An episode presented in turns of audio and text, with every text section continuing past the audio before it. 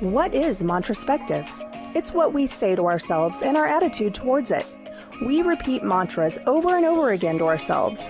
If we're doing it right, they're positive, not negative. What we say affects our attitude and our point of view. We all have dreams and goals, but how many of us know where to start to make them happen? I am fascinated by everyday people who are doing extraordinary things, and I wanted to find out why and how they were able to be successful. I spent 16 years in radio, not as a DJ, but as a promotions director. I never had an interest in being front and center or putting myself out there as a personality. Fast forward to today, I have something to say and messages from incredible people to share. Simply put, I am interested. I want to know what propels everyday people to follow their dreams in the hopes that it will inspire you to do the same. We have one life to live. Let's listen, learn, and share our journey with the world. This is Mantraspective.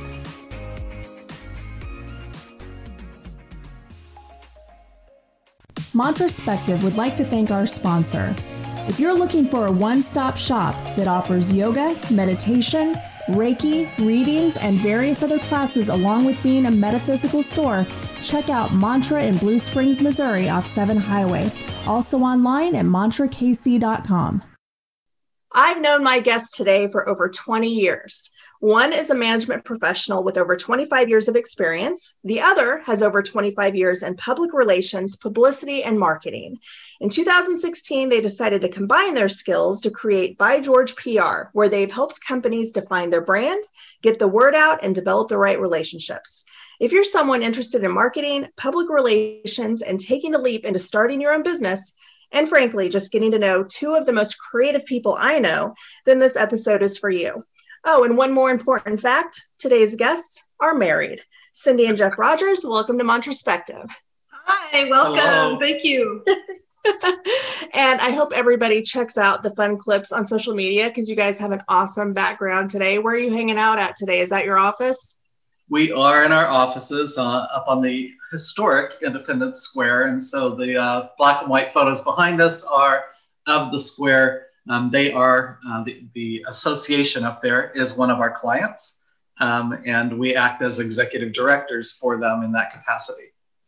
And it's so funny because I, of course, worked with the City of Independence for so long, and I've never been to your office, and I feel horrible about that. So well, come by anytime. Uh, that might be our fault. Yeah. We, we, must not have invited you. How sad.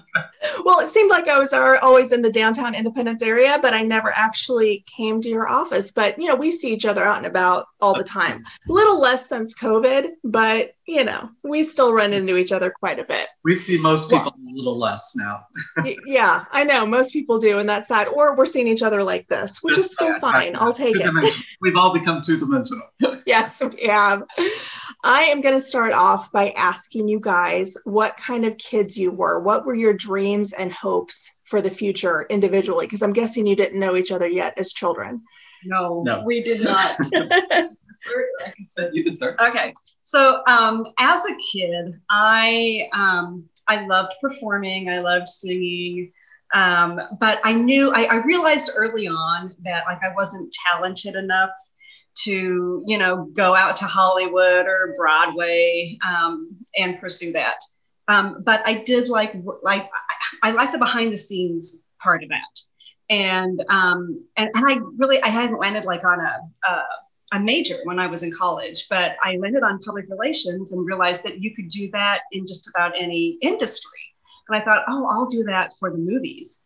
Um, and so was fortunate enough to be able to stay here in Kansas City, um, be able to do that. Um, worked for an advertising agency that had just about every motion picture client. You know, was able to do that for many many years. Um, but yeah, that's that's kind of that's kind of the kid I I was. You know, I was into everything. I um, had lots of friends. I liked connecting people, and um, and I guess that's kind of that kind of grew me into what what I'm doing now. Um, I had two parts of childhood. I I like to think of it as I was very much an introvert um, through a, probably what's now middle school. It was junior high. Uh, and in ninth grade, I all of a sudden became an extrovert, kind of crazy um, that it happened so quickly. But my mom said the same thing happened to her. Um, so maybe there was some um, gene play at, at work there. I'm not quite sure. But um, I, I, discovered then that I thought I wasn't known by anybody. And, and one of the mo- what I consider most popular kids uh, in our, our class had, had said to me one day, What, you're, you're probably more popular than anybody. And I was like, What? Um, so it's kind of amazing what you, you know, how, what you tell yourself and what other people actually think of you. Um, but at that point, things really changed for me uh, about who I thought I was and, and what I could do.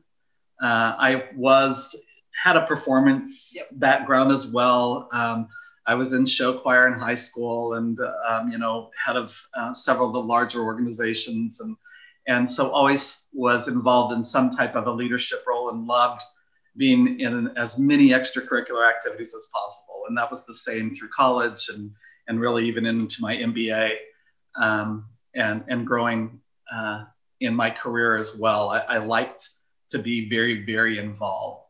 Uh, and so I've always changed a lot as well. Uh, I started out with a, um, a degree or, or, headed toward a degree in computer science and mathematics, discovered, nah, that wasn't really for me. I ended up with an accounting degree. Um, and that didn't last long, three or four years. And I said, oh, that, that, this is not me. What did I do? um, sitting behind a computer screen was not what what was my long-term goals. Uh, so went through many careers, but spent a lot of my time then in my early career doing um, human resources, director of HR for several large corporations, and and um, so uh, the training aspect of that felt a little more into that uh, enjoying performing uh, uh, aspect or just being in front of others. Um, so that that flowed from that childhood as well. I feel like we're kindred spirits in that way because I went to college for accounting as well, and I felt the same way. I could do it; it came very easily to me, I, but it wasn't enjoyable. Exactly. I was missing that creative element of I didn't like get to the end of a spreadsheet and go, "Yay!" You know, it was kind of like it was like, "Okay, I did it, cool," but I, I was missing that that little element that's something special. So you and i are definitely alike in that way and you hit on something else that i'm going to go off my questions list because i find it interesting. My very last guest i spoke to we talked about perceptions of ourselves as well especially in high school and how interesting that is that we see ourselves one way and then you find out later in life people saw you completely differently and kind of like how that blows your mind quite yeah. a Like you didn't see yourself that way at all whatsoever, but others did. Why do you think that is? Why do you think we have a different perception of ourselves, but then find out that, you know, others actually thought whether it's better of you or thought you were more talented or, or whatever? Yeah, I, I think uh, for me, you know, I don't like to apply what what happens to me to others because I think we all have very unique um, situations. But for me, I, I was very self-critical uh, constantly, um, you know, thinking I should be better, I should do, you know, and I really did think I was a background person. And it was, it came out of a, a class, actually. It was a class called Careers. And we were to create a business within our classroom and, and sell product um, to the school. And, and as part of that, we elected officers uh, of our corporation that we had to set up. And, and in that process, they elected me as CEO. Um, and that's when I was like, what is going on here? Um, and it was the guy they elected as vice president who told me that you're like one of the most popular kids in school. What what's your issue? And that's kind of what blew me away was I had no idea that anybody really knew even who I was outside of my tight circle of friends. Of course, we all have that that group that you feel comfortable with. It was when it got expanded to a larger group that also had confidence in me um, we went on to become the most successful um, business that that teacher had up to date. We made a lot of money, and, and I felt guilty because you got paid according to industry standards, and the CEO got the most money then at the end of everything that we made. And I felt horrible about that. now I would not feel bad at all. well, that's kind of a life lesson you were learning early on. You know, when you take on that responsibility and you're overseeing you know whether it's a company a group of people or whatever that's that's where the money is and right wrong or indifferent that's the way everything is set up so well, it's funny also, that you don't feel guilty now i'll tell you about an experience I had in high school. Um, so I wanted to be in musicals, you know, love singing. I, I, I am an okay dancer. I've got some rhythm. I dance around the house a lot. All the time. Everywhere I go. um, and I had tried out for Oklahoma my sophomore year. And at that time in high school, they, they didn't allow, you had to be an, ex, yeah, an underclassman. You had to be an exceptional sophomore to make it into the musical. And, um, but I was like, I'm sure I'm going to make it my senior year, you know, um, I can sing, you know, I can hold my own. Um, well, my senior year was when freshmen started coming to high school. And so they decided that they needed to have, you know, representation from all of the classes. And I didn't make it in my senior year uh, to the musical, which was West Side Story. And I was devastated, but I was in drama class and I thought, all right, well, I still want to participate. So I signed up to be the makeup chair. I didn't know anything about, you know, doing stage makeup. Um, but I organized it well, apparently. And apparently, I had organized it better than anybody previously had organized it. I didn't think I really did that much. I had um, an individual assigned to the leads, and then I had a box that I just threw makeup in for the guys and said, "Take this and you know do your stuff." The same thing um, for the girls. Um, but apparently I I knew how to organize. and who knew? And you know, so that's a lot of what I use now. You know, project managing, um, organizing, um, finding people to you know come in on a project and you know and do that that type of thing. So it's just kind of and shoving other people in front of the camera and shut like him, knowing people's skills and strengths, and knowing that I don't have that, but he does. See, this is why I love talking to people, especially people that I've known a long time, because I'm finding out so many ways that we're alike. Because Cindy, you and I are exactly like in that way. I was a theater nerd and I thought I wanted to be an actress and wanted to move to LA and, and do that whole thing. And I found that I was better behind the scenes. I became a stage manager and I found the same thing that I was better organizing and communicating with other people, which led me into radio, into doing promotions and organizing behind the scenes. So it's ironic that I'm doing this now, that I'm actually a podcaster and everything. But Uh, you know, we find out what our strengths are and to be aware of what our limitations are or what maybe we're not as good at I think is really important. And the fact that, you know, we're able to learn that early on and be able to translate that into what we're doing as careers. I think that's important for everybody. I think people figure that out throughout their life. But, you know, to know that in high school, to know that, okay, I'm really good at this, you know, and I'm going to figure out a way to apply those talents and skills, I think is key. So that's awesome.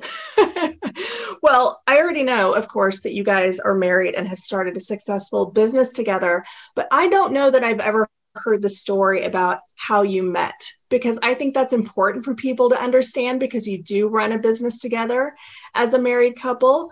Um, and a lot of people would not be able to do that. So, can you tell us your love story? I'd say it's very cliche. yes, it's actually, uh, we're a bit embarrassed, I think, when we say we met in church choir. well, I mean, that's well, I don't think yeah. that's cliche. I think that's that's life for a lot of people, you know. Could be, could be. Yeah, I had it had been a uh, kind of a young adult choir that I had been a part of for quite a while, and um, then I went away to grad school. I, I went to Vanderbilt in Nashville, uh, and while I was away, um, Cindy joined that choir, um, and so when I returned, um, really probably even like for small stints, I would sometimes come in.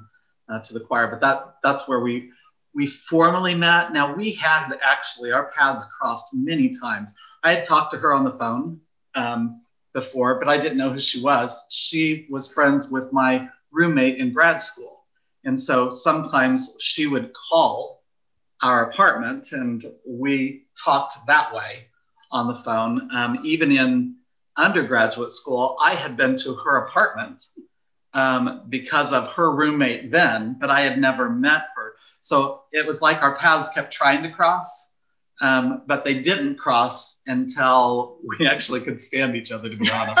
uh, we don't think that we would have liked each other if we'd met earlier. it's, it's all about. Oh my God. That's hilarious because my husband and I same the, say the same thing. We went to rival high schools and never knew each other. We never knew each other until you know eight years ago when we met online. Um, but we say the same thing is that we would not have liked each other if we would have met in high school or in our twenties or whatever. It would have not ended well. So timing is very important. Absolutely. And I think one of the cool things is that we met um, by both of us doing something that we loved and enjoyed. And sure. I think having those things that you have in common that you enjoy doing um, are very important. Um, we have we have often said that that we couldn't have started a business together um, early in our mm-hmm. marriage. That would not have worked. Um, but we got to the point that you know after 27 years of being together, we understand each other.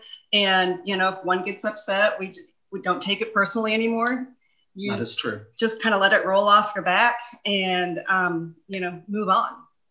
Yeah. Well, you've both kind of alluded to already what you've done as careers prior to starting your firm. So, Jeff, tell us a little bit more about what you were doing in the corporate world before deciding to, to branch off with Cindy and do your own thing. Yeah, I had worked in human resources um, in a variety of different um, areas. I uh, started out in banking uh, and worked for Bank of America, had uh, been a, a, a, staffing leader for the Midwest and, and, traveled around the central part of the country uh, a lot. Had um, left there and, and worked a little bit for Applebee's and, and then for an energy firm for several years. Um, so more in that kind of high finance, um, energy trading um, arena. So very much in um, recruiting basically people f- with their masters or above uh, degrees. And then for some reason, I went to work for Sonic Drive-ins, uh, and boy, was that a change. Um, but I, I worked throughout the United States. My territory was from from Salt Lake City to um, to Illinois. The Quad Cities. The Quad Cities, yeah. uh, had a lot of fun though um, with with them for a while, and and I left um, the HR world really when my parents both became ill um, with with cancer and um, and that transition um, in their life uh, really began a transition in my own life as well. Wow. I didn't know any of that. So I'm really happy that you shared that. So is that when you started taking a step back from corporate responsibilities, traveling, all of that stuff. Okay. Is actually, yeah. I, I stopped working altogether uh, as I was helping to take care of um, my parents at that point. Um, it had gotten pretty bad for my mom, who had uh, was um, going through her second bout of breast cancer. Uh, and my dad was bad. We didn't exactly know why. We later found out that he had cancer as well throughout his body, uh, and and he passed just a few months after my mom. Um, so that that was a, a, trying period. It was difficult, um, but it was nice that I was able to take that time to step back and, and be with them uh, during that that portion where they really needed somebody. I, I stayed with them during the day. Um, my sister, uh, who's a school teacher, would would come and, and they stayed in her home. Uh, uh especially my dad at the end um, after my mom had passed, and, and she would be with him all night. And it, it was difficult, um, but but it did give me a chance also to, to stop and think about, you know, am, am I really doing what I, what I would love to do? Uh, and, and actually took Cindy's company, um, transitioning her job out of this marketplace and, and she had the opportunity to get, either go to another larger city um, or um, or I threw out I think you should start your own firm and I said only with only with you. I you know, yeah, this isn't something I would want to do on my own. Um, I, I, I believe in like that. The it, it takes a village. Um, you know, he has strengths where I don't, and vice versa. Um, and you know, talking about that year that Jeff lost both of his parents, the day right after his mom passed, my dad passed it was it was a year not to remember. Um, it was a very dark time. Yeah. we we can look back now and and see it a little bit differently and a little more clearly. But you know, when you're in the middle of those storms, um, they can be pretty um, shattering. And and you know, for some people that that can break uh, your relationship to pieces, uh, or you can try to cling to each other. Yeah, it brought us closer together. Well, and I think going through those times also, like Jeff, are you like you already said, makes you reevaluate your life and are you doing what you're really happy with you know? And cindy i know you had a job you loved. That's how we met. I mean when i was in radio you were this flashy awesome fun chick with the movies. You were you know you had all the movie screenings we went to and uh, you know you were doing all this red carpet stuff and it just looked so awesome and you know i want you to talk a little bit more about that because you've kind of glossed over it I've always looked up to you because I thought you had the most kick ass job of anybody I ever knew. And I was in radio. Trust me, I was having fun. But you got to work with celebrities, you got to plan giant marketing campaigns for these big blockbusters. So just share a little bit more about what you were doing. Yeah, I thought I had the best job in the entire world. Um, I, I got to be a part of the film industry, but I also got to live in my hometown and still see my family and friends um, at night and weekends.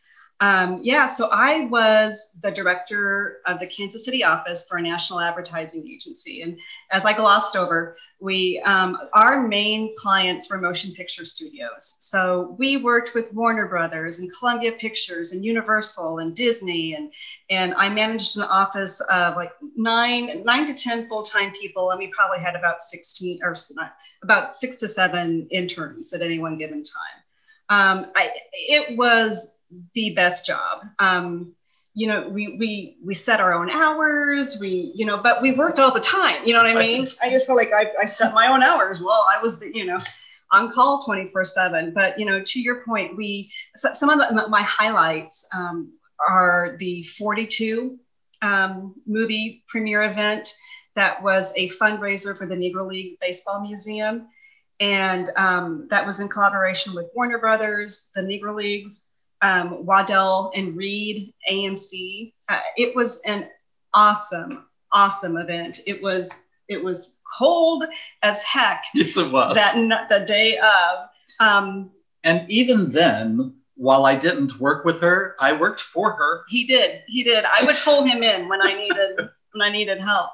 Um, but like, yeah, our our um, our sets are falling over. It's freezing cold outside. I need you to stand outside and hold them up. It's true. it's true. But you know, Chadwick Boseman was there. Um, uh, Harrison Ford came in at the last minute for that.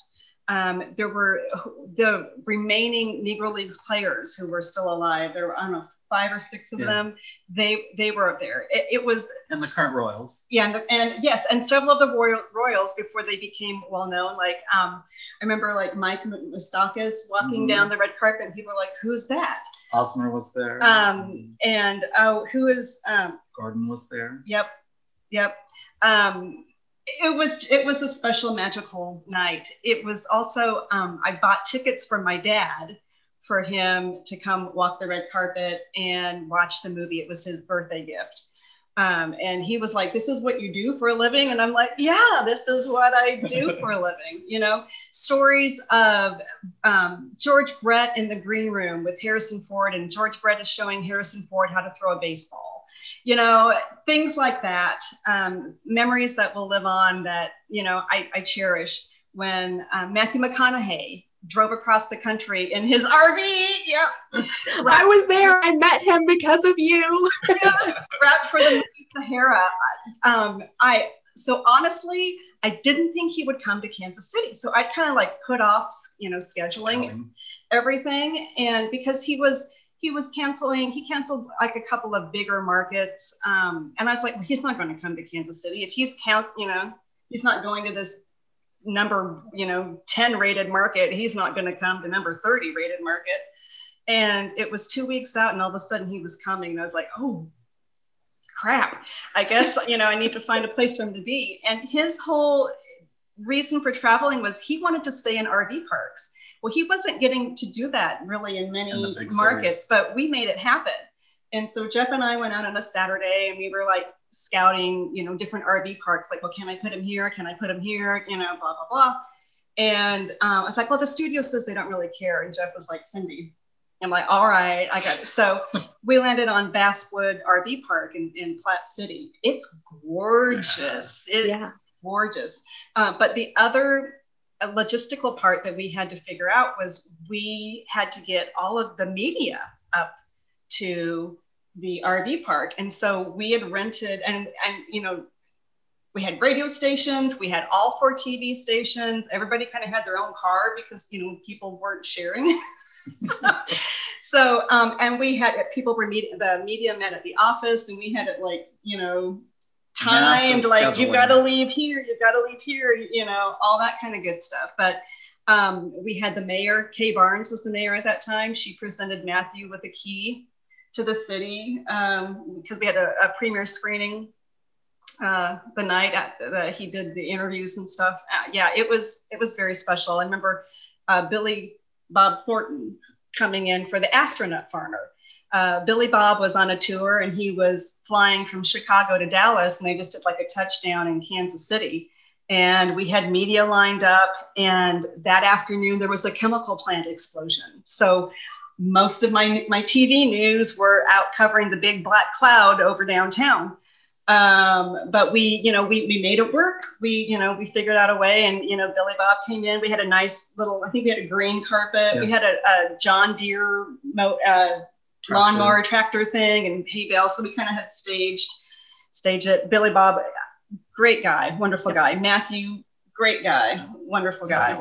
Yeah i mean i i you know th- there are a few people that maybe aren't so great but i i haven't had a bad experience truly with with a whole lot of people. And you didn't work just locally. Uh, Oh, yeah. major junkets throughout the nation. yeah So- i would get invited for um, a few years i worked almost every paramount picture junket and um, so i was out there out there in beverly hills at the four seasons on doheny drive you know um, and I, I got invited to Toronto International Film Festival a few times, and I've been to Austin for South by Southwest. So I, I yeah, I, I've got I've had the opportunity to do some pretty amazing things, and still to this day we we have Columbia Pictures as as a client, and you never know what the future may hold. Right. There may be other you know studios down the line that you know we pick up. We one of the first things that we did together was the uh, David Harbour tour for Stranger Things. Netflix. Netflix. That was awesome. This they Netflix wanted to do something different. They didn't want traditional, you know, interviews inside of a hotel room, and so we went to Union Station. That was A nightmare. it's a very big place. So to get interviews to happen one right after the other with, you know, um, a five minute run uh, down a grand hall and down stairways into a back sub basement to have a, a cool second setting. But we made it was work. difficult but fun. we, we made it work. There We were a few challenges, but you know what? We made it work. Every media outlet that came out, they got a different background. They got, you know, David didn't get bored sitting in one place. So um, yeah, it was it was great. See, this is exactly why I didn't want you to gloss over it because you have fun stories. You have, I mean, I think you and I, I mean, and Jeff too now, we've lived very creative careers where you've gotten to have these experiences that most people will never get to have. And it's funny, you brought up Matthew and Billy Bob were the two stories I hoped you would bring up because I mm-hmm. was there for both of them. And it was funny, there was this rumor going around at the time that Matthew McConaughey didn't wear deodorant. And I was like, okay, this guy's been traveling the country in an Airstream trailer. What the heck is he going to smell like? And I loved him anyway. He smelled divine. I have to tell you, he smelled divine. There was no issue at all whatsoever. And he was so kind and so nice and spent time with everybody and took pictures. I'll actually share those on my social media account just because. Um, I don't, I'm not a vain person at all, but those are two of probably the most famous people I've ever met, and they were both great you Yeah. know they, they didn't disappoint and sometimes we come across people that you know they say never to meet your idols and all of that because they'll disappoint you um, i've had a few of those but they weren't they were awesome so Matthew, I think one of the cool things out of that was he became friends with several people that were staying at the RV park as well. oh Uh, wow Yeah, be cooking steaks with them in the evening and uh, and just hanging out at the campfire. And he really is a you know Oh yeah. just everyday person. I knew I should have rented an RV for the weekend and gone back up there. I knew it. Well, I'll tell you. So, you know, we were trying to keep it a secret because he came in on a Friday and we were doing everything on Monday. So we were trying to make sure that the word didn't get out and he didn't get, you know, flooded with, you know, people coming to try to see him. And we were um, checking him into the RV park. And I was saying to the woman behind the counter, um, are you familiar with the actor Matthew McConaughey? And she was like, yeah, no. And I was like, well, you know, he's coming here. If anybody calls and asks if, if he is here, please say no. We don't want people showing up. We don't want this to become, you know, blah, blah, you know, big disaster. And the timing was perfect because just as we were getting ready to leave, he walked in and I was like, this is Matthew McConaughey. and the woman behind the counter went, oh, I know him. I know him. And then they, uh, you know, they wanted to grill steaks and they were asking, you know, where's the best place to get steaks? And I, not being the person that cooks at home, I was like, oh, where's the place? Where's the place? Luckily, I said McGonigle's.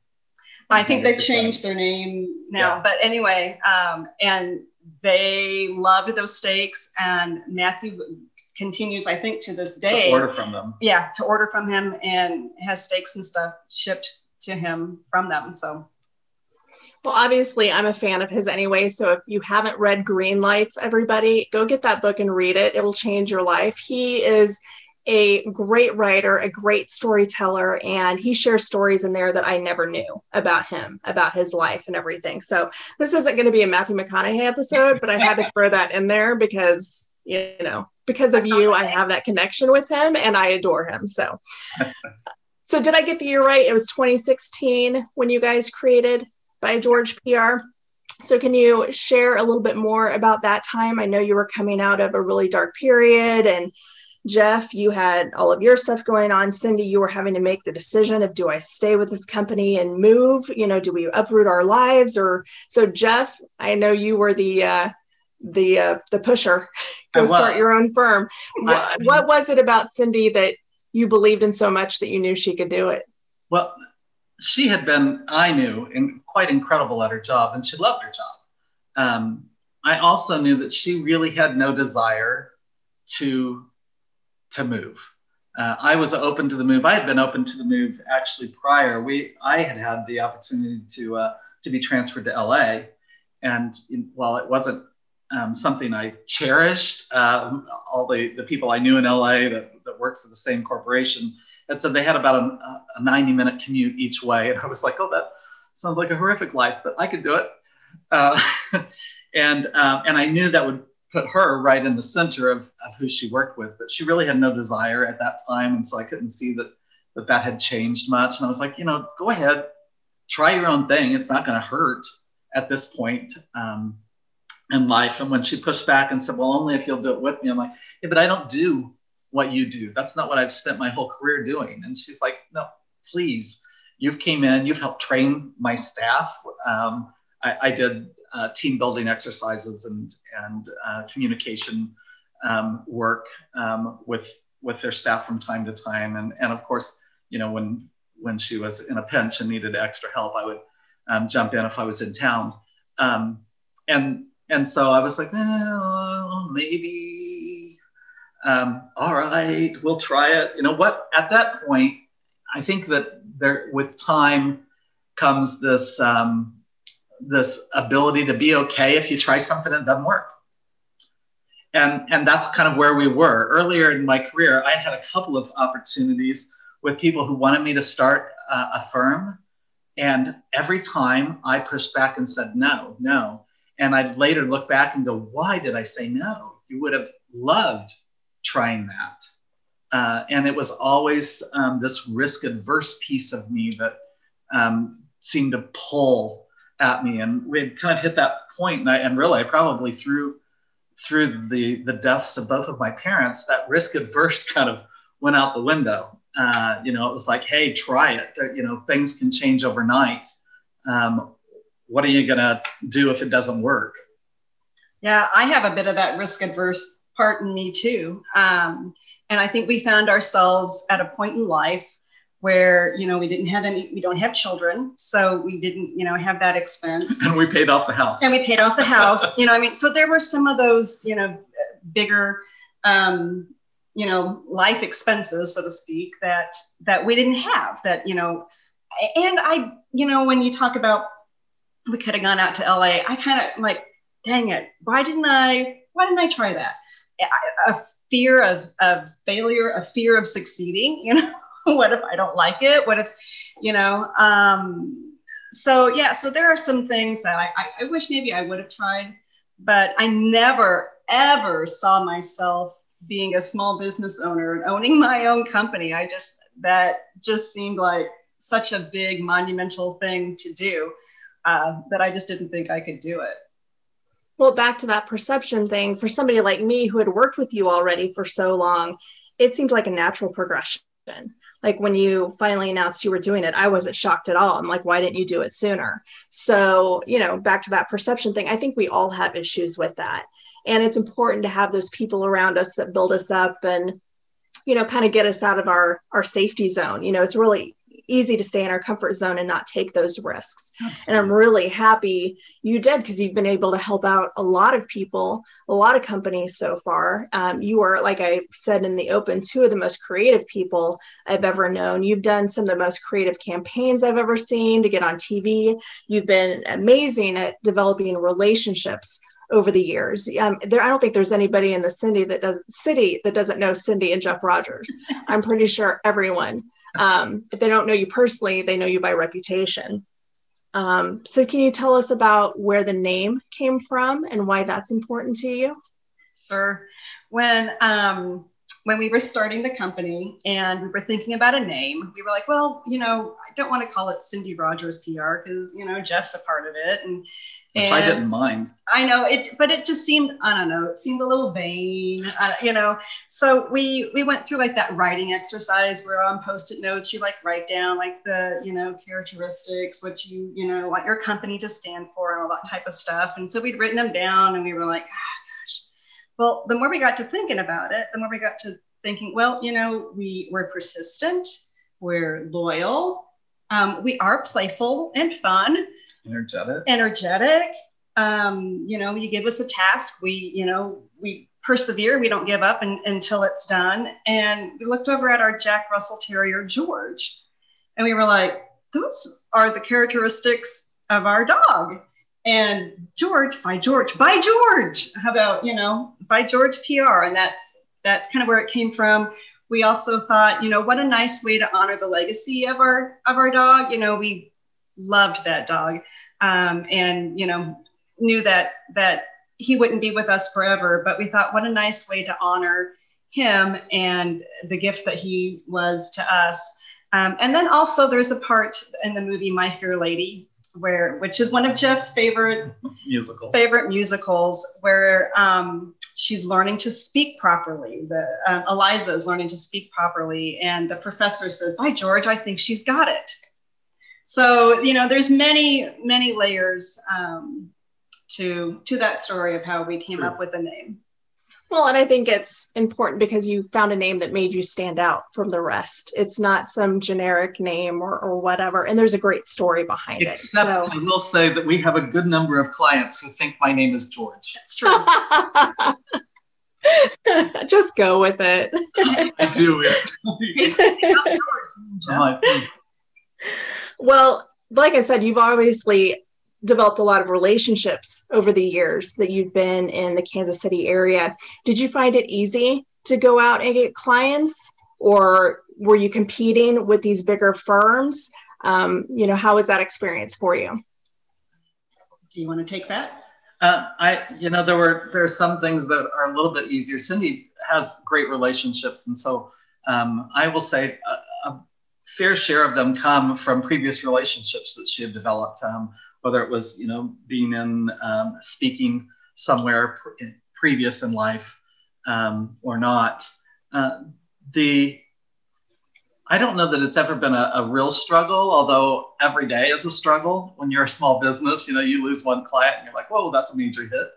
Um, and so, you know, the pandemic, uh, also massive major hit. You can't you know, your studio clients uh, don't really exist during a pandemic. Um, and so having to have those other um, clients, and luckily we have uh, enough that that have excelled during this time uh, has been important. It's really it's just about continually looking for someone new, always having that that um, that openness um, to realize even when you're at your busiest, um, if you haven't started to cultivate a relationship, um, because it takes a while. It's not like you, you go out on a cold call and you come home with a new client. Uh, it definitely is a relationship building uh, process to, to bring on someone new. And for us, um, not only is it them choosing us, but we have to choose them as well. Uh, we want to be associated with people that we're proud of at the end of the day. And so that process is important. Yeah.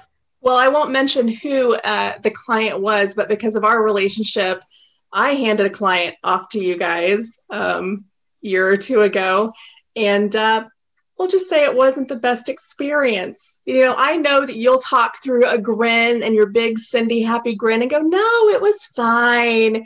We got through it. But you and I had several phone calls where it was like, I don't know what you got me into.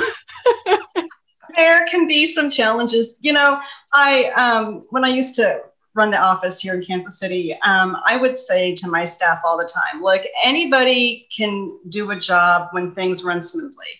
Um, the the measure of how good you are is how do you respond when there's a challenge? How do you respond when there's a bump in the road? How how do you respond when you know something's not happening quite the way that you want it to are, are you do you just shut down and say oh well we can't we can't do it or do you pivot? Do you find a new way to do it? Do you think okay no what this isn't happening this way you know the press isn't responding to, to this pitch what's the other pitch? What's you know how can we make this happen? So, you know, sometimes those those challenging clients, you just you, you find a way to, to make it happen. You you know you you keep, like I said, pressing on, and you know one way or the other, something's going to hit, right? Well, this is going to be a little bit more about Cindy than Jeff. I feel like I know Cindy just a little bit better hmm. um, in the last 20 years, but all along the line, same lines of what we're talking about, something I find really interesting about you, Cindy, is that I've never seen you lose your cool or get upset. I, I, in 20 years, I've never seen it. I may hear a little bit of frustration in your voice, but even then, I swear you're doing it through a smile. Like it's still oh, coming out. Like, yeah. she saves all that those moments for the office. Well, that that that's kind of what I'm asking because I mean, we've known each other personally as well as professionally, but still, I've never seen that side of you ever. So, is that by design or is that inherently who you are? Because you are just a ray of sunshine every time I see you and talk to you. And I have to imagine that makes it a little bit easier in a job like you have dealing with people um, than somebody like me who may be a little bit more reactionary. I, you know, I think it's just me. Um, my my mom tells me this like every year on my birthday that you know when I was born I came out and I was just like all right world I'm here you know I, apparently I was very chill uh, you know I do have my moments but I I do not um, work I work hard like if I'm in public or you know to to to hold that that in nobody needs to see me fly off the handle um, and like I said, you know, usually, you know, when a moment like that happens, it's because something's not going the way that I had anticipated. And so you've got to scramble and change it. Um, and if you're out of your mind, you know, upset, you're not going to be able to think logically um, about how can I how can I fix this? What can I do next? What's you know what's the plan B?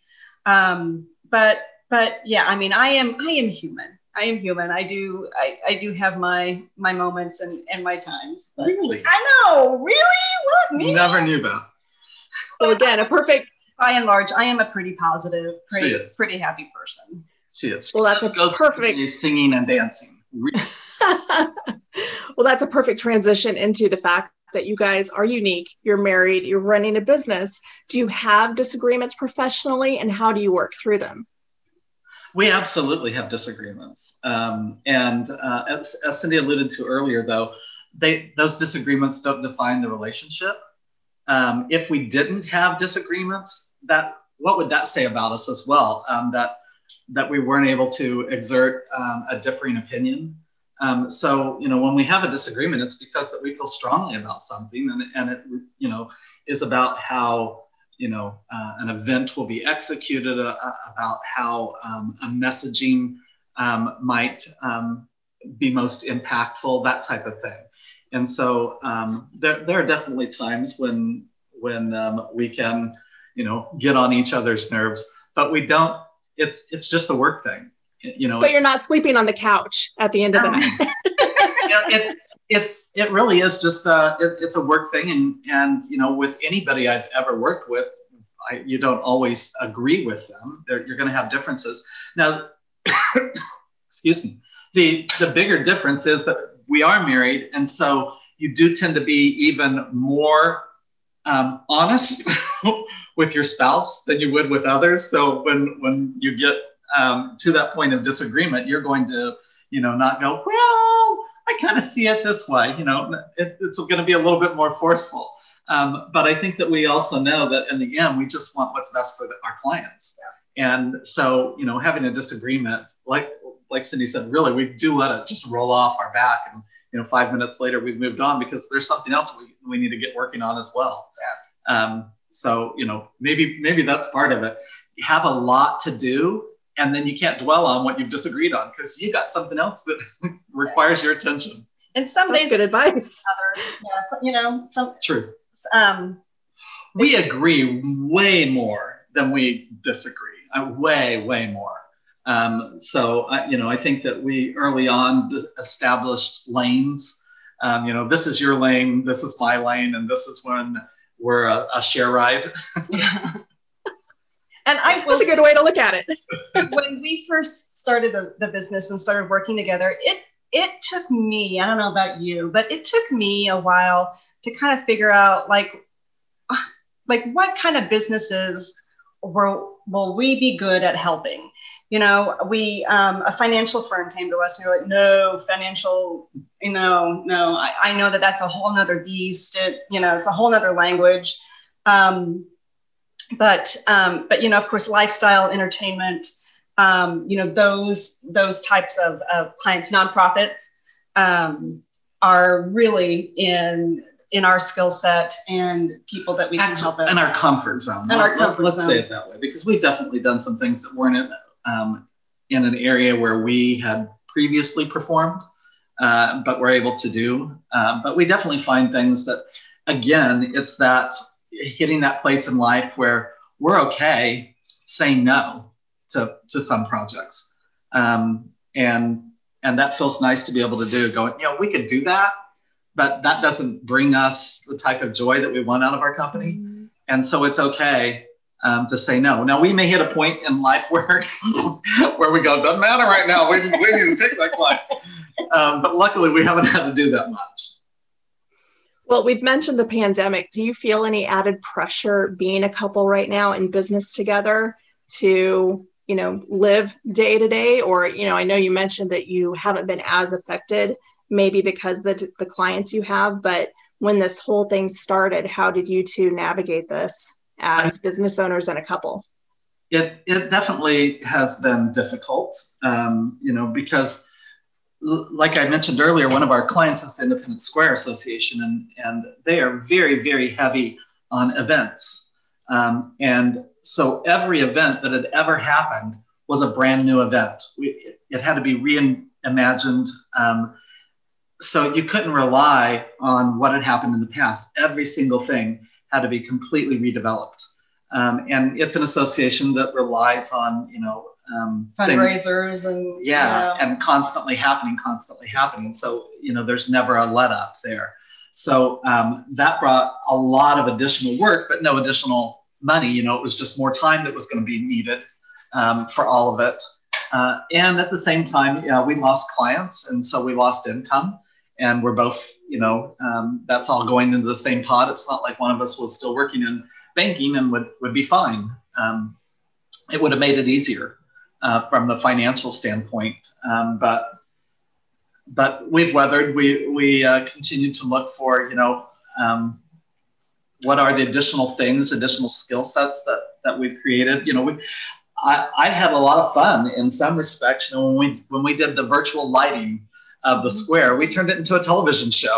And, um, and I had downloaded software and became very familiar with it and, and produced an entire show um, with um, pre um, created video clips that we could drop in that felt a little bit like commercials, but allowed us to, to have a lot more reach to when we turned on the lights, having multiple cameras showing angles around the square. They didn't all work exactly like we wanted, but for the first time, we were very happy. Um, uh, the product that ended up um, being created, uh, of new skill sets that were developed uh, in that process. Uh, so um, we've said over and over that that this period of time has allowed a lot of people to stop and rethink what they've done in the past. Why are we doing this?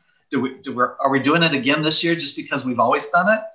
And you know the calendar says it's February, so we got to do that again. Um, and you know we've been able to stop and reevaluate everything in a way that I've always taught people to do, but rarely really did. If you know what I mean, you know, you're sure. as a management trainer over and over, you you train people to you know stop, um, think about you know is this really something you need to do? What do you need to keep doing? What do you not need to keep doing? It's easy to say. It's a little harder to actually you know execute, and this has allowed us to do a lot of that at the beginning of the pandemic, we were working with a lot of clients on you know, either crisis communication. You know, how, what are you, how are you communicating? What are you guys doing? You know, so we were doing a lot of a lot of that type of thing. And e- even you know, a client that we um, stopped working with for a while came back just last week and was like, "Hey, I really miss you guys. Really need you." You know, um, but instead of doing a, a, a, monthly just flat retainer for stuff, we're going to look at doing things in a different way because those opportunities that were there prior are not there now. And I'm like, you know, being honest with the client, like, look, you know, I, I could take your money every month. Um, I don't know, we're going to give you what you really need, but so let's look at doing this in a different way that makes you happy, makes me feel like I'm not taking your money, you know, for nothing. Um, so, you know, that that type of thing has happened just showing again what good people the two of you are. Well, there's plenty of, you know, especially bigger businesses out there that aren't doing those types of things. You know, well, you've got your flatly, you know, flat monthly retainer, and that's that. And we'll do whatever we can for you, but you've signed an agreement. So this is what you have to do. But I think in the long run, those clients are going to stick with you because you've been honest with them and you've bent and changed and all of that along with them. So again, just for us yeah back to relationships yeah back to just just recognizing hey this is not a good time for anybody and we all need to band together and figure it out if there's anybody oh were you gonna say something else Sorry, Heather. He's he's got on a holiday shirt. I do, and it looks like there's like peace signs sticking up. Like, it's actually a Jack Russell wearing. Aww, it's so cute. Now, does it light up too? Because that would just take it over the top. but we each have. yeah. But and let me just say, you know, this if you're not able to ride the roller coaster of having a small business, then you know, look at doing something else. You know, I was watching the People's Choice Awards, and um, um, Tyler Perry was given the Icon Award, and he was telling a story about. Um, needing to, uh, to have a new well in his backyard. And um, um, the guy was digging and digging and couldn't find it, couldn't find it. And he was like, well, I'll just, you know, keep paying this high water bill. It's, you know, no big deal, no big deal. And just as they were getting ready to stop digging, the guy found water. And so he was like, he was like, just keep digging. You don't know what's going to happen. And, and, you know, that happens with us, you know, just when you think, well, we'll looks like you know there's no new business coming in. Um, very next day something popped up you know so just just keep digging just keep grinding at it. Just you know don't give up. Well and what advice would you give to anybody who's listening who's married or in a friendship where they're considering starting a business together? What advice would you share with them? Yeah i, I you do have to be um, very solid in that relationship you know i think that that would be important. Um, that um, if there are things that you, you're not sure if this relationship is going to work out, definitely don't don't jump into a business situation. And if you were, make sure that you know you've got you know some contracts in place to um, that there's a decent exit strategy for you. Um, for for us, you know, it was knowing that we had a, a very long, um, you know, relationship history already. So a lot of that stuff had been ironed out, and uh, at least we knew how to navigate the tough points. It's not that things don't continue to be challenging and difficult in a relationship, but but you do learn to be better at that navigation of rough waters. Uh, and so um, I think that is, is prim- primarily, you know, make sure that you do understand that.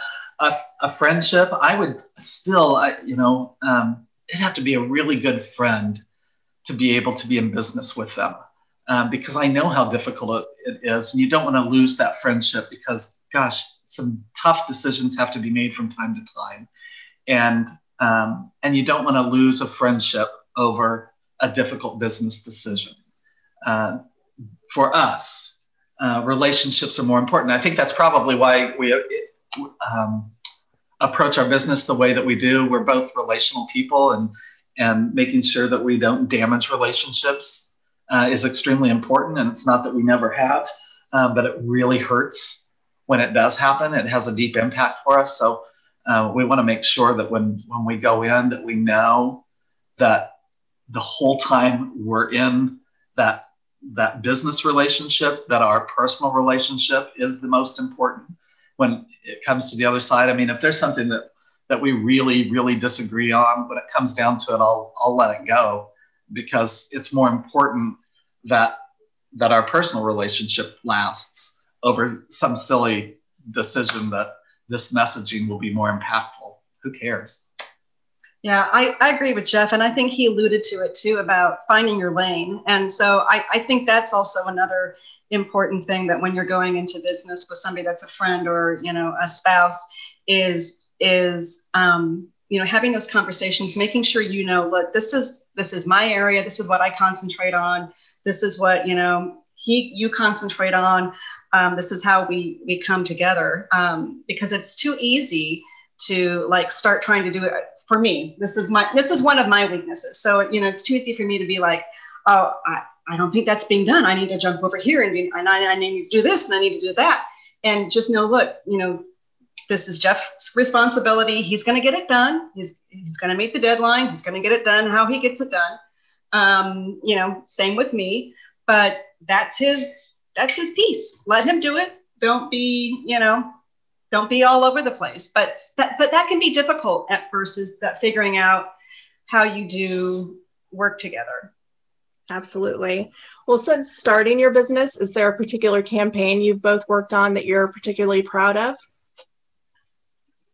wow i think there have been quite a few actually that that we've enjoyed um, doing um, anything that you want to highlight um, you know, I think that David Harbour tour was was pretty spectacular. It was. Um, you know, not only did we get coverage, I, I feel like I don't know, and maybe I'm wrong because I was so deep into it, but I felt like no everybody in Kansas City knew that he was here. Um, and from the idea that we did of, of him going shopping for Children's Mercy Hospital, um, we got coverage in France. We got international coverage for that. Yeah. So i mean that was that was pretty cool. And there's i mean the independence square association just about everything that we do here with them um, I, am pretty proud of. The liberty lounge the we are the square campaign um, we've done some cool things with the square and, and i really um, see it growing into its own again um, and that's been nice i think um, shep's place um, we did some some great work um, with them as they first began. Shep's Place is a um, a senior dog sanctuary uh, here in Independence, and um, when we first helped them launch, really, that goes back to a, a relationship again. Cindy's known Russell Clothier since uh, she was probably in grade school, maybe middle school, yeah, yeah. Uh, and Russell is the brother of my roommate from grad school, so we definitely have this this already relationship with him. Um, but that campaign um, actually went global. we ended up on uh, you know um, the front page of, of Paris, um, their their main Yahoo account. We ended up on, on Australia um, um, in their news outlets there, and so they they were receiving contributions from throughout the world, and that was great to see because we're big dog people. Uh, you know, we're, we're uh, rescue dog people. So, um, and in fact, our current Jack Russell, we adopted him as a senior. Uh, so it, it, meant a lot that that this dog shelter uh, was being uh, developed for senior dogs that, that couldn't find a home after most of the time an owner has passed away. Yeah. Uh, difficult. And, and we found, you know, we found that Russell was doing Chef's Place just by on being on Facebook and reached out to Russell and said, "Hey, look, if you need if you need some publicity help, you need, you know, give us a call." Yeah, and that was one of those things we said, you know, we from time to time we just do things pro bono because it's the it's the right thing to do, and and that was one of those things that we just you know said, hey, this we're not going to charge you guys anything for this. Uh, we we think you're you know you're doing something cool, and we we want people to know about it, and we want it to be successful. Uh, and so to see it grow into its own was was a wonderful thing well it's going to come back to you twofold you know the more you give the more you're going to get back so and i did see all that everything you talked about i saw the news coverage on and not because i know you guys it's literally i turned on the tv and and there whatever it was. And then I'd find out through Facebook that it's because of the two of you that it was happening. So I don't know why I'm shocked or surprised anymore. I think you guys run half of the world right now. So oh, not not true, but it is. You know, it's more difficult to to um, to land TV uh, without having ad buys, and that's our big push. Is um, we work on that uh, publicity and that you know uh, promotional aspect of of how do you how do you find airtime? How do you make your story uh, newsworthy, um, not just ad worthy? But I think that goes back to relationships too, because when you guys are calling news stations, newspapers, magazines, whatever, they know you're going to bring them something great. It's going to be newsworthy, you know. Well, I mean, that's what I see. Yeah. You know, I mean, anything that you're bringing forth to people, they're not going to go, uh, Cindy, I'll call her back in five days. It's, oh, she's she's got to have something good. We've right. learned to push back on clients too that, you know, hey, this angle that we're not willing to take that to the news media. Can we yeah, can we tweak Can it? Can we interest you in doing this because we think this would be something that yeah. people are interested in? Well, that's that trust and that reputation that you've built up exactly. through yeah. these relationships. We've had a client push back and say, "Well, we um, can we do this next week?" And we're like, "Nope." nope, they they want to come out in two hours. The story is available today. It will not be available later. Yeah. Well, to the layman, they don't understand how news cycles work and everything. It's very much minute to minute. And just because you have something scheduled doesn't mean it's going to happen. If something globally happens or, you know, regionally or whatever, that's going to take uh-huh. precedence and it doesn't matter what you've done and you're going to get pushed. right. It's true. All right. Well, how do you both deal with criticism? I cry. I have you know, it sometimes it depends. You know, I I don't think anybody could be nearly as critical uh, uh, on me as I am on myself. Um, you know, if if the criticism is is true, you know, if sometimes if somebody's just being mean to be mean, then you know, um, but I'll take a look at it and um, see, you know, is could I have done something different? Did I not communicate this well enough? Did I, you know, I, I try to use it as a way to grow, as a way to maybe um, get better and and change. Um, I don't know, but but if somebody's just being mean to be mean, then. Eh.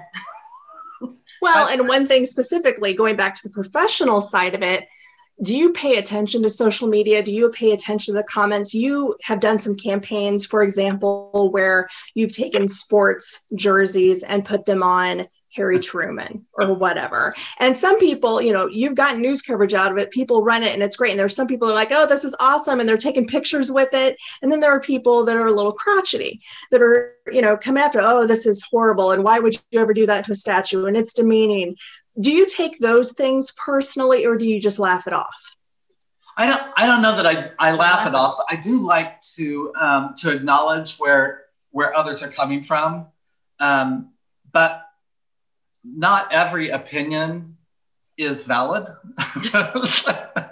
and and I think it's important. That's important to remember. Social media sometimes gives people the that illusion that anything I say is is important because I can say it on social media. And so, um, you know, we've we definitely um, took flack for, not just from just everyday Joe schmoes, uh, but from some higher ups uh, in in some of those campaigns. Um, luckily, we we had before we did any of that, we had reached out to the Truman Library and got their input. Um, so we're not just gonna, you know, do something crazy um, because it'll be a great guerrilla marketing campaign and, and, we'll get all the publicity that we want. We want to make sure that we're also being respectful. And, and they were the first to say, oh, no, we, we dress our Truman statue up all the time. You know, this is, um, don't think anything of that. He was a, a good natured person. Uh, you know, um, he was a president, yes, but he was also a human being. Uh, and and um, you know, don't don't think anything about uh, trying to bring some attention to your hometown sports uh, he would, you know, he, he would have loved that. Yeah, he would have enjoyed it. We reached out to one of the park rangers because um, there's a National Park Service, the Harry Truman National Park Service here on the square, and um, when we got that blessing, you know, from this park ranger that is absolutely in love with Truman, the historic interpretations. yeah. That. And he was like, no, you know, go. so we did do our research, you know, for things like that. We didn't, like Jeff said, we just didn't say, oh, let's just you know this is a great idea we think let's let's go do it um, we did yeah we did make sure that we weren't um, being harmful to to the truman image or the you know right. doing something that harry if harry was alive that he would not have appreciated well, and let's just be frank. Some people just like to complain. Some people just don't see the humor, the lightheartedness in anything and want to, you know, right. use their little keyboard as you know their little social media warrior. And you know i just i you know i look at stuff like that that you guys have done that's so simple. And i know i know that you've done your homework and everything. But when i look at those comments i'm like oh come on you guys. Like yeah. lighten up a little bit. You're not defacing the statue. You didn't spray paint you know a name across it. It's a jersey and it's showing community support. So yeah. You know yeah we're able to laugh off most of those. We, you know, social media is what it is, and and a lot of our business revolves around multiple clients' social media accounts. Uh, and so, if you're not able to um, to go through social media feeds and be able to brush off um, the just outlandish, you know, um, criticisms as whatever, uh, you'll you won't make it. Um, and and be able then to to address those that, that seem legitimate or um, or they might have a you might have a point there. You know being able to address that as well i think is important. We try not to leave anything just hanging out there if it warrants uh, discussion. Last thing you need to do is like try to talk back to most social media because you're just asking for an non-ending dialogue. banter of somebody you know i hate to say it you know, feeling like they're, you know, sitting in mom's basement uh, with nothing better to do at the moment. Yeah. Um, so, you know, we're not we're not looking for that. But if it if it appears that a legitimate criticism, I, we don't mind, uh, you know, having that conversation. Yeah. But we always look for those little moments that you know things that we can do to highlight our the area of the downtown Independence Square and um, using the assets and things that you have and you know ways to get some media attention and and you know, one year we made a Patrick Snows, made a, a, square snowman out of snow, you know, and put a jersey on him. And you know, so you know, we look for those those opportunities and those things that you know we know that media will be interested in, that will have a social media angle to it. So, and if somebody's not happy about it, the next news cycle happens in about an hour. yeah. Exactly, exactly. And I love, I have to point out right now, I love the fact that we can bring up Patrick Mahomes and anyone listening in this country or around the world right now is going to know who that is. So for the first time in a long time, we can yeah. be super proud of that. yeah, absolutely. Well, what inspires the both of you? Oh, that is, uh, that can be a really tough question um, you know, lots of things, lots of, I, I, like to read lots of stories about um, um, different people in business you know, um, from like the Bill Gates to, you know, uh, somebody just down the street. Um, um, hearing those those stories of how that they got started and and what their business philosophy is, how they give back today, um, th- that type of thing. Like you know, Tyler Perry, you know, at an award show sharing a story. Um, you know, I, I look for those little moments everywhere that that kind of help keep me going, that inspire me, that um, you know, give me the perseverance to keep doing what what I what I love, what and you know what I want to do. And for me, I'm gonna I'm gonna become a little more shallow. It's kind of uh, me, the person you know with my MBA and, and all. Right. I'm I'm a little more probably inspired just by um, by beauty, uh, and and that can mean a whole lot. Um, but there's something about the look of um, of a you know a photo, the look of a, a graphic, the look of uh, a campaign.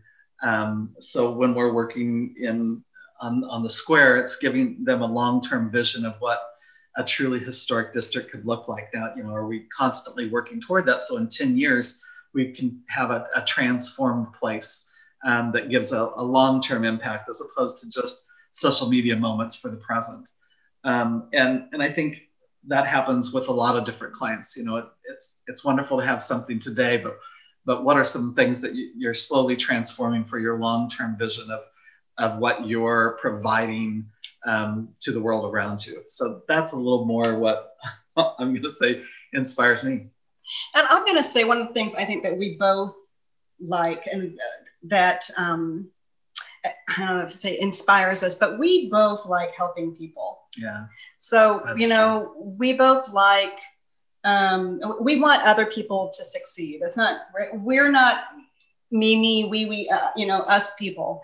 We you know if it's a, a, neighbor, if it's you know it's in our community, it's a client. We we I think we both enjoy yeah. helping others um, reach their potential and um, become successful. That's a perfect way to describe you both. That's how I feel about you. Um, well, we've reached the part of the podcast where I am going to give you both a scenario, a real life scenario that any one of us could be dealing with right now. And it's typically got a negative connotation to it. And you're going to be asked to find the positive in it. So, you ready? Ready. Okay. The pandemic has changed the way we host gatherings for now. With more holidays approaching, family traditions may have to change. Find your Mantraspective. Yeah, I, I, we've already discovered that family traditions have changed.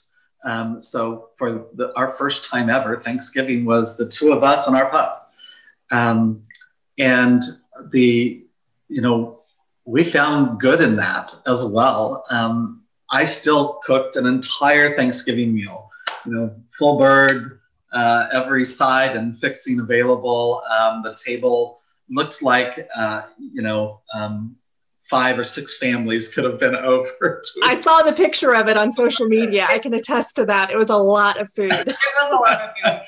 Um, so I, I, still wanted to have some of that tradition available, and it didn't matter if there were two of us or there were, you know, 22 of us. Um, that was important. Uh, the nice thing was is that there was no timetable on we were going to eat when the food was ready. And so I didn't have to worry about, you know, okay, this food needs to be done by this time so we can drive over to this place. And then we've got to get it all packed and, and home so we can then drive over to this place. And, you know, so holidays can, can be a little um, on edge of trying to make sure everyone feels included and, and um, a part of. And, and so there was a little bit of, of uh, relief um, that that didn't have to happen. You can still be connected. You know, we all still had phone conversations and and um, you know um, text and and, uh, email picture, conversations. Yeah, sent and, pictures, FaceTime. You know, still were a little connected. Yeah, and so we were still able to be you know thankful for family and for for friends and and um, you know I've got um, relatives working in the healthcare uh, industry uh, in um, the um, frontline workers that you know are constantly um, putting their their lives at risk, and and several of whose families have had to go through really difficult moments with COVID, where you know it wasn't just somebody tested positive, but where they were really struggling. Um, so we know how difficult this is, and it's important that we do our part. Not that I don't want to get COVID; it's I don't want to be a link in a transmission that might negatively impact someone that I've never even met. Um, so you know, knowing my place in the world during this point is extremely important and knowing that I want to do um, everything possible um, for a positive outcome. Um, again, not for just myself or my close loved ones, uh, but for people I don't even know. Yeah, we. I think we we both look at it as this is just one small moment in time. We want to have many, many more Thanksgivings and you know, Christmases and gatherings, whatever, with our family throughout the years. So if this one moment in time, we need to stay home and you know do our own thing and and you know communicate via text and emails and phone calls and FaceTime and what have you, then then that's okay. We can make that sacrifice this time. And I'm still the guy watching the sappy Hallmark commercial. Oh my gosh, movies, yes. And Cindy is the one rolling her eyes if she walks in the room and one's on. Sorry, I know what the plot is. I know how it's going to end. It's true. It makes me feel happy. That's the thing. If it makes you feel happy, who cares? I've already decorated the house for Christmas. I think I did it about a month ago, just because go. I'm here and I wanted to have that that joy around around, you know? I mean, this is such a crazy time for everybody. And I don't want to say it's easier for people like us because as you've mentioned you don't have kids my husband and i don't have children and i think that adds a different layer of things so for everybody listening who has kids that are like yeah good for you we get it we understand you know that's just a, a level that um you know we don't have to you know deal with daily but my sister has kids i've got nephews and so have to think about them and how this is affecting them and kind of like you guys do in your daily lives trying to get creative. Okay christmas is coming up. You know what am i going to do to be creative to still make this a great memorable christmas for them even though we probably won't be together during yeah, it and it's so, a time to create some new traditions too. Yeah. You know um, that maybe don't involve being so rushed to do a tradition that we don't know why we do this tradition, just we've always done it. Yeah. Um, so that's been nice. I mean, you know, us creating moments up here on the square, you know, there's, I don't know, probably at least 30 windows that are, are decorated um, for Christmas and some quite elaborately. But we've heard from so many people, they're like, there's so many more lights this year. And we laugh because there's really not that many more lights this year. I mean, we installed the lights two years ago and created over a mile of Christmas lights. What this has caused is people are actually paying attention to what has already been up. They're seeing things differently that were really pretty much there before. Now we've added, you know, some more windows right. and, and encouraged um, shop owners make sure that you put lights in your windows so at night when people drive through, they can see everything um, that's in a traditional Christmas display. Um, so from that perspective, there may be a few more lights, but but over uh, all, it really is just people taking the time to look and see things differently. And I think that's what this pandemic pandemic has done for a lot of us is enabled us to stop and and you know draw in things that we really weren't paying attention to before it's a new level of appreciation yeah. for things. I yeah. certainly see things a lot differently than I did eight months ago. And for people that are listening who aren't in the Kansas City area, the Independence Square is like going back in time basically in a lot of ways especially during christmas if you want to drive through or walk through you know walk through the area social distancing, of course, you know, to have the windows decorated is so cool and it's lit up beautifully. Um, and it's kind of like walking through a Hallmark movie. So it is, and that's been the inspiration, uh, um, whether it be um, a, a, Gilmore Girls Square uh, during fall and making sure that we've got pumpkins and, and corn stalks out and, and you have that, that feeling um, of a, a, movie set and, you know, creating the living windows moments. Uh, the last several years where we truly do try to create a, a hallmark um, moment uh, for an evening where our windows actually come to life we had to give that up this year, and that was really difficult. We held on to it for as long as we could before you know things got so out of control that we said we don't feel good being a possible reason why more people get sick. Um, so instead, we encourage everybody to blow out your windows. Come on, have, have a little fun. Give people a little reason they can still come up and drive through. We just don't need to stick a bunch of people in a window together. yeah. You know, Christmas coming up, um, one of our annual Christmas traditions for almost 27 years now has been to go see a movie in a movie theater on Christmas Day with, you know, extended family, what have you. And I'm not, I don't think in a movie theater is going to maybe happen this year. So I'm already thinking, all right, how can we still have that tradition? Um, that you know, so maybe we'll all watch the same movie on TV and we'll all FaceTime with each other. So, you know, um, I'm already thinking of how you know because to, when the lights go off in a theater, does it really matter who you're sitting next to? Right. Right. Well, we'll buy movie theater gift certificates so we can support the movie theaters, and we'll be back there soon. Um, but you know, if we can't all be together that way, what's what's the other way that we can make it happen? Mm-hmm. See, that's that's great. That's a creative problem solving, creating those new traditions. I challenge everybody to go into the next month really thinking about that. Don't dwell on the negative aspects of everything because nobody loves the fact that we have to stay away from each other um, so much. But there can be really cool things that come out of it too, and really great memories you're leaving for your kids. I have one final question for you both, and it's what mantra do you say to yourself that keeps you going? I'm thinking something funny. I'm not going to say it. Oh, please do. Come on. No, no, it's not really a mantra. That it's just something I say to myself every every day. No, no, because it's it's it's just I make up silly songs and I'm like, it's time to put on my clothes. It's time to put on my clothes. See, that's not anything that, you know. Um, I but life life for us really is a musical. If, if people ha- don't know us, the first few times they're around us, they'll notice that we break into song a lot together. Um, and it can be annoying, and I'm sorry. I'm, I'm sorry, but it's just who we are.